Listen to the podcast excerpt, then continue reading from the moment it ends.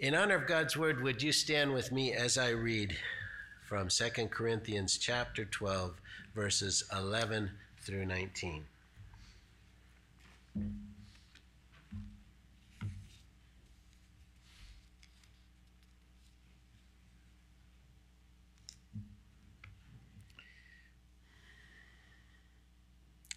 I have been a fool.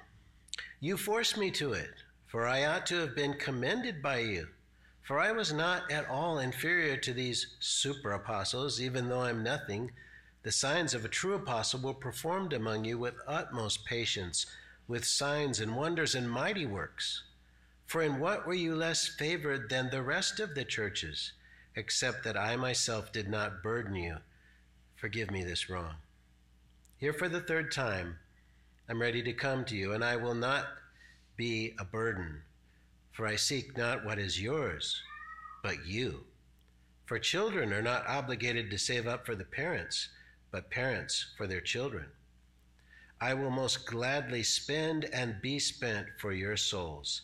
If I love you more, am I to be loved less? But granting that I myself did not burden you, I was crafty, you say, and got the better of you by deceit.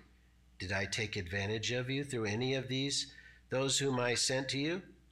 I urged Titus to go and send a brother with him. Did Titus take advantage of you? Did we not act with the same spirit? Did we not take the same steps? Have you been thinking all along that we've been defending ourselves? It's in the sight of God that we've been speaking in Christ, and all for your upbuilding beloved. Amen. This is God's word. You can be seated. So, continuing in Second Corinthians, uh, and Paul's case against these false teachers that have done so much damage to the church in Corinth, um, to see through, help the believers see through their false teaching and, and their accusations. The previous passage shared the many ways in which Paul had suffered uh, to deliver the gospel to the churches and how his weakness made way for God's strength to work through him. We saw that God resists the proud and gives grace to the humble.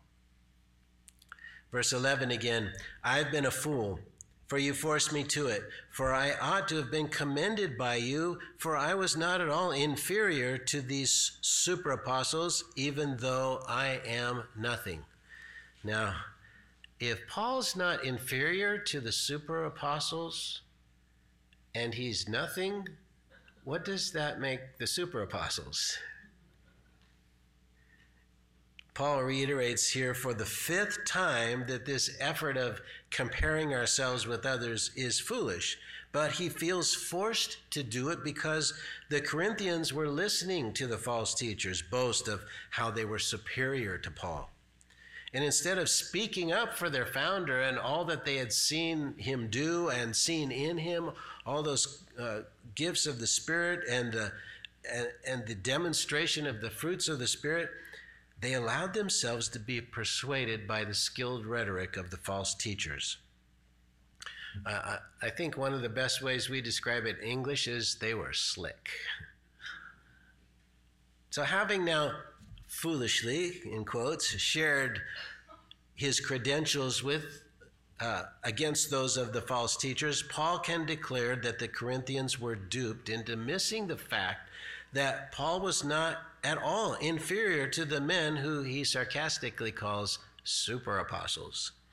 I think Paul didn't say he was superior to them because Paul himself had written that all have sinned and fall short of the glory of God. Then he says, even though I am nothing. And in that statement, we have this balance. Um, of sharing what God has accomplished through us, testimonies, what He's done in us, and on the other hand, that without Him, we're nothing. It's putting things in perspective that Christ is all. It, it's as Paul wrote, not to think of yourselves more highly than you ought to, but to judge with a sober judgment. We are nothing Jesus is all. But wonder of wonders, he invites us to work with him, and he works through us. We don't deny what he's done, but we don't boast as if we were the ones who did it on our own. All glory goes to him because he alone is worthy. Then we read that he will share, Jesus will share his glory with us. And we're rightly overwhelmed with the wonder of his love and grace. I am nothing, he says. That's the beginning of wisdom. That's the beginning of turning from self to God and to leaning upon him for strength. Just as the Corinthians had so underestimated Paul, in a much greater way, we underestimate God and his wonders all around us. You know, the, the psalmist said in 1, 103.14 that we are but dust. God remembers that we are but dust. As a, a doctor in Mayo, uh, Dr. Mayo of the Mayo Clinic humorously described what we consist of. He says, enough potassium for one shot of a toy cannon, enough fat for seven bars of soap, enough iron for make a medium sized nail, enough sulfur to delouse a dog, enough lime to whitewash a chicken coop, enough magnesium for one dose of medicine, enough phosphorus for a few boxes of matches. That's what we consist of. And some carbon and water. If we could harvest all that from our remains, it might fill two grocery bags. but we are worth much more than that. We are made in God's likeness. We have incredible potential, but without God, we're just dirt. Our value lies in the fact that God has set his love upon us and given us a soul that has the freedom to reject him or yield to him. Even to yield him, though, starts with him graciously moving in our hearts. This need to recognize how helpless we are without him is illustrated in a number of biblical accounts. When Moses and the Israelites were standing before the Red Sea and the army of Pharaoh was pressing up on them behind them, bearing down, the Israelites were whining about being brought out into the wilderness to die, to be buried, so because there wasn't enough land in Egypt. And Moses said to the people, and I'm quoting from Exodus 14, 13, and 14, Fear not, stand firm, and see the salvation of the Lord, which will work for you today. For the Egyptians you see today, you will never see again. The Lord will fight for you, and you have only to be silent. In other words, quit your belly aching and watch God work, right? A similar situation happened with an innumerable uh, coalition that came to attack Judah under when he was under the it was under King Jehoshaphat. And this is from Second Chronicles 2015. And the prophet spoke to, to the nation and he said, Listen, all Judah, inhabitants of Jerusalem, and King Jehoshaphat, thus says the Lord to you Do not be afraid, do not be dismayed at this great horde, for the battle is not yours but God's. You will not need to fight in this battle. Stand firm, hold your position, and see the salvation of the Lord on your behalf, O Judah and Jerusalem. So when they went into battle, King Jehoshaphat put the Levitical singers in front of the army. You know, usually you put your, your mightiest men up front. He put the Levites up front to sing praises to God. Crazy? No. He had faith in what God had spoken through the prophet. And he realized that without God, their army was nothing. But with God, they were undefeatable. So no wonder God spoke through the psalmist and said, Be still and know that I am God. There's a greater army attacking us. an army that would have far outnumbered that So the Egyptian army or the one attacking Jehoshaphat and the nation, Satan and his legions. And we can only be still and have faith in what God has done for us on the cross. Amen? He already won the war. So I'm asking us, who are each about two boxes of matches, five bars of soaps, a bag of sulfur, lime, iron, and magnesium and phosphorus, what's your true value?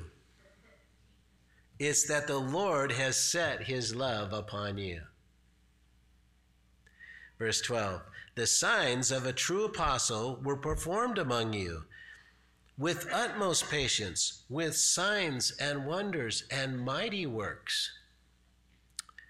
The false teachers apparently performed no signs that confirmed their authority. The reason God worked signs and wonders through the apostles was to convince the world that the truth had been revealed in Jesus Christ. It was the evidence that they were truly God's representatives, his ambassadors. That's why those miracles were done in his name. And that's why signs and wonders are still done in areas steeped in animism or Islam or any faith that needs to be exposed as powerless. The first time signs and wonders is mentioned in Scripture is the Lord telling Moses how he's going to deliver Israel from the Egyptians through signs and wonders. Every plague exposed the Egyptian gods to be a curse. And that's why a great number of Egyptians left with Israel in the Exodus. In Corinth, the Greek and Roman gods were exposed as being powerless when signs and wonders were done through the Apostle Paul. Paul says these were performed with the utmost patience. I believe that means God is patient with our refusal to hear and believe. Jesus said, An evil and adulterous generation seeks after signs, but God is patient with us. I believe He gives everyone, in whatever culture we live in, in whatever time we live, what we need to be convinced that He alone is the Lord. But many will still reject Him.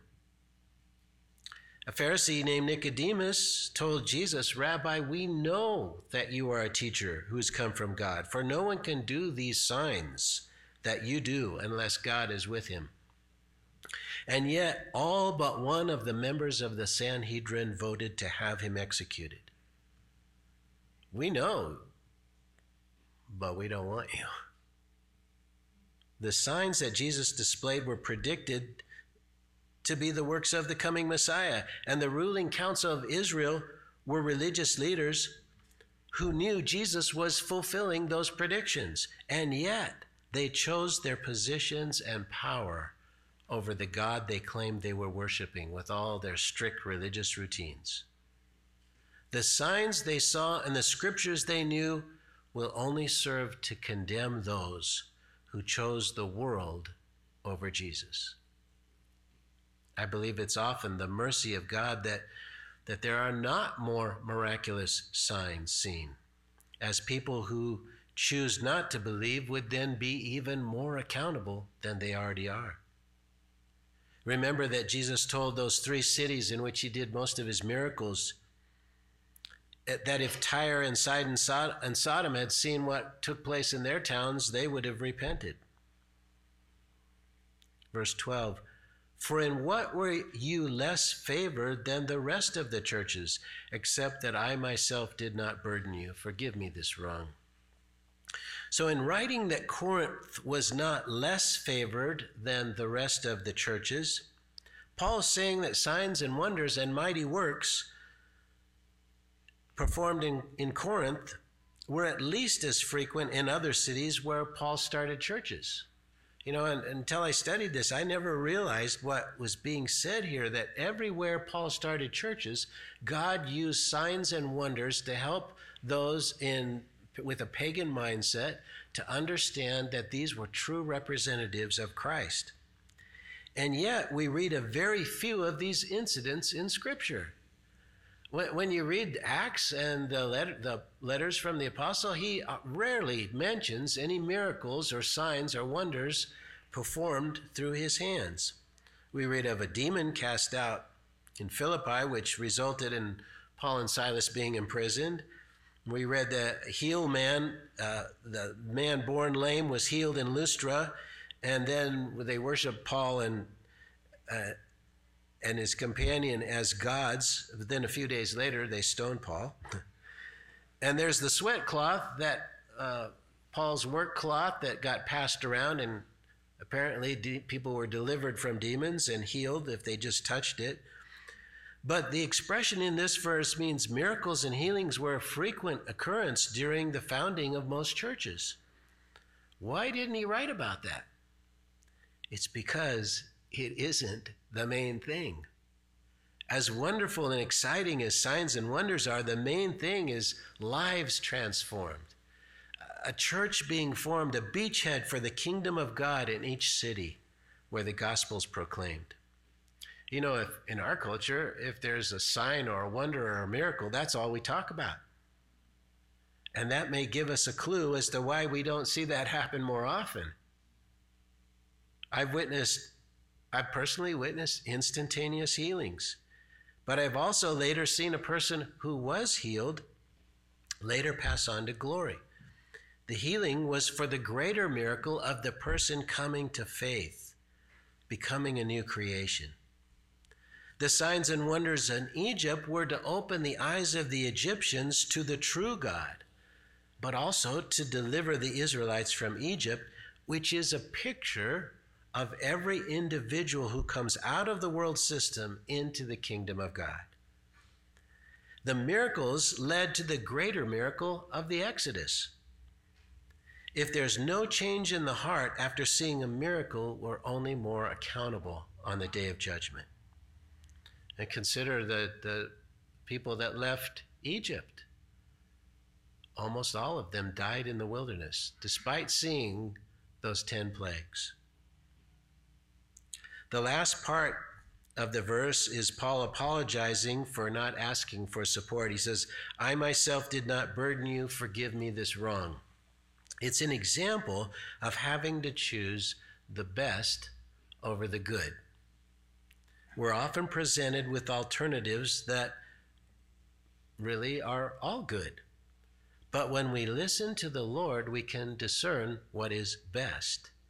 Paul's choice to support himself exposed the false teachers who were demanding support.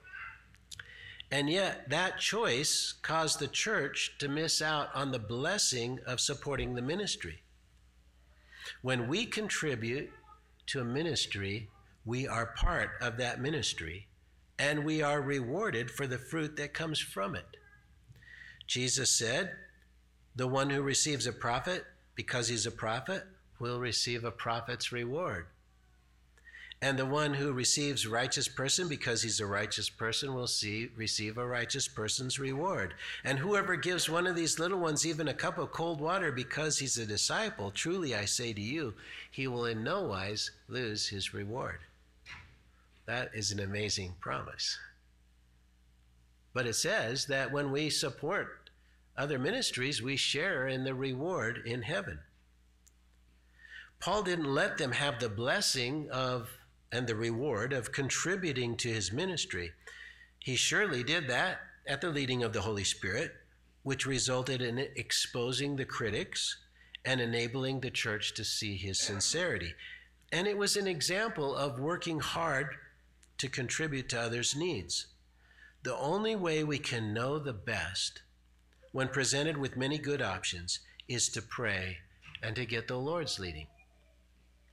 Verse 14 Here for the third time I'm ready to come to you, and I will not be a burden, for I seek not what is yours, but you.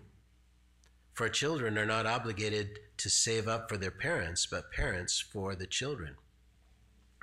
Paul had spent a year and a half with that new church in Corinth, and he returned for a very short and very contentious visit. In this verse, he promises a third visit.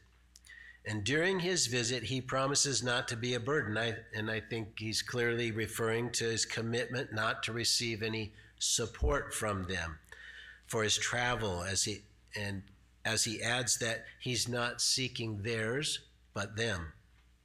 And unlike the false teachers, he doesn't care about how they can benefit him. He's like a father to them, and good parents do not care what their children can do for them, but what they can do for their children. Parents want to see their children become successful and stand on their own. That's Paul's desire for the church in Corinth. But the false teachers want the Corinthians to become dependent on them. The Great Commission is to make disciples, and disciples are those who learn of Jesus and tell others about him. We want those whom we disciple to grow and stand on their own with a relationship with the Lord and with the knowledge of his word. False teachers and cult leaders want their followers to depend on them. Paul will visit them again for their spiritual maturity, and he seeks their good and nothing for himself but faithful service to his Lord. Verse 15 I will most gladly spend and be spent for your souls. If I love you more, am I to be loved less? Paul's expressing the heart of God who loves us enough to see his son suffer and die for our salvation. There's no greater love. He was glad to work long hours for their sakes. He was willing to pour out his life for them. They witness the dedication and his heart for them. And we witness the heart of Jesus for us when we look at his death and resurrection. He gladly let his life be spent for the salvation of our souls. We exist to receive that gracious, overwhelming love of God. Isn't it a wonderful thing to think that's why God created you? To be a recipient of his incredible love. And love begets love. The more we receive it, the more we love him. We can avoid that love because we know if our love for him increases, then we're going to prefer what he wants. That's why we sometimes avoid prayer. Prayer that lets him speak to our hearts and speak that love to us. Paul asks if for some reason that's not the case with the Corinthians. Does his love for them not produce love in their hearts for him? Does it cause them to love him less? That would be unnatural. And yet, I know I have witnessed it. You probably have too. Yet I know at the same time it's not personal, but rather the allurement of the world that, when heated, results in a spirit of criticism to justify rejecting God's love. That's because we don't want to give up being our own Lord. Verse 16 But granting that I myself did not burden you, I was crafty, you say, and got the better of you by deceit. Did I take advantage of you through any of those whom I sent to you? So the counter to Paul's um, willingness not to receive support from them was that he was somehow being crafty and tricking them to gain an advantage over them. They were suggesting he was making them feel indebted to him and he was going to gain somehow from them. But if that was the case, what did Paul, he's asking, or any of his team get from that indebtedness except to serve them even more? Sometimes a question as to exactly what is meant clarifies the issue. Verse 18 I urged Titus to go and sent the brother with him. Did Titus take advantage of you? Did we not act in the same spirit? Did we not take the same steps? Titus went with another brother uh, to collect the offering for the church in Jerusalem. And they went together because that would assure nothing would be used personally, that Paul also would not handle the money, and that the one would keep the brother would keep the other accountable. Paul knew he didn't that Titus didn't take advantage of them because Paul knew Titus's heart. We read the letter to Titus, in which we can see that. He didn't send the brother with him because he doubted Titus, but to abstain from any appearance of misconduct. And then Paul asks if he or his team did not act in the same manner. He may be referring to his last visit.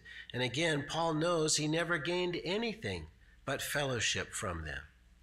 And he's asked them, asking them to put his testimony, the testimony of his life, that he lived among them, alongside that of the, the super apostles.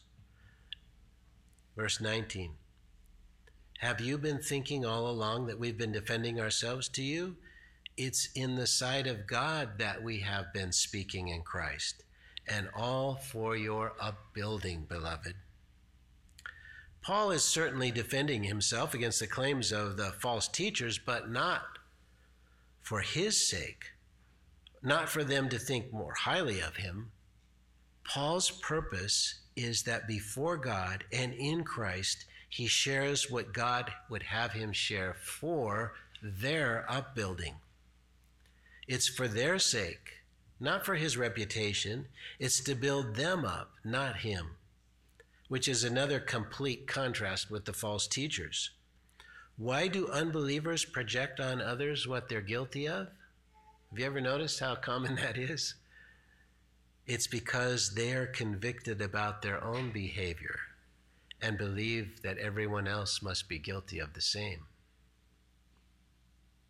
In our passage today, we've seen that recognizing that we are nothing is the way to real strength.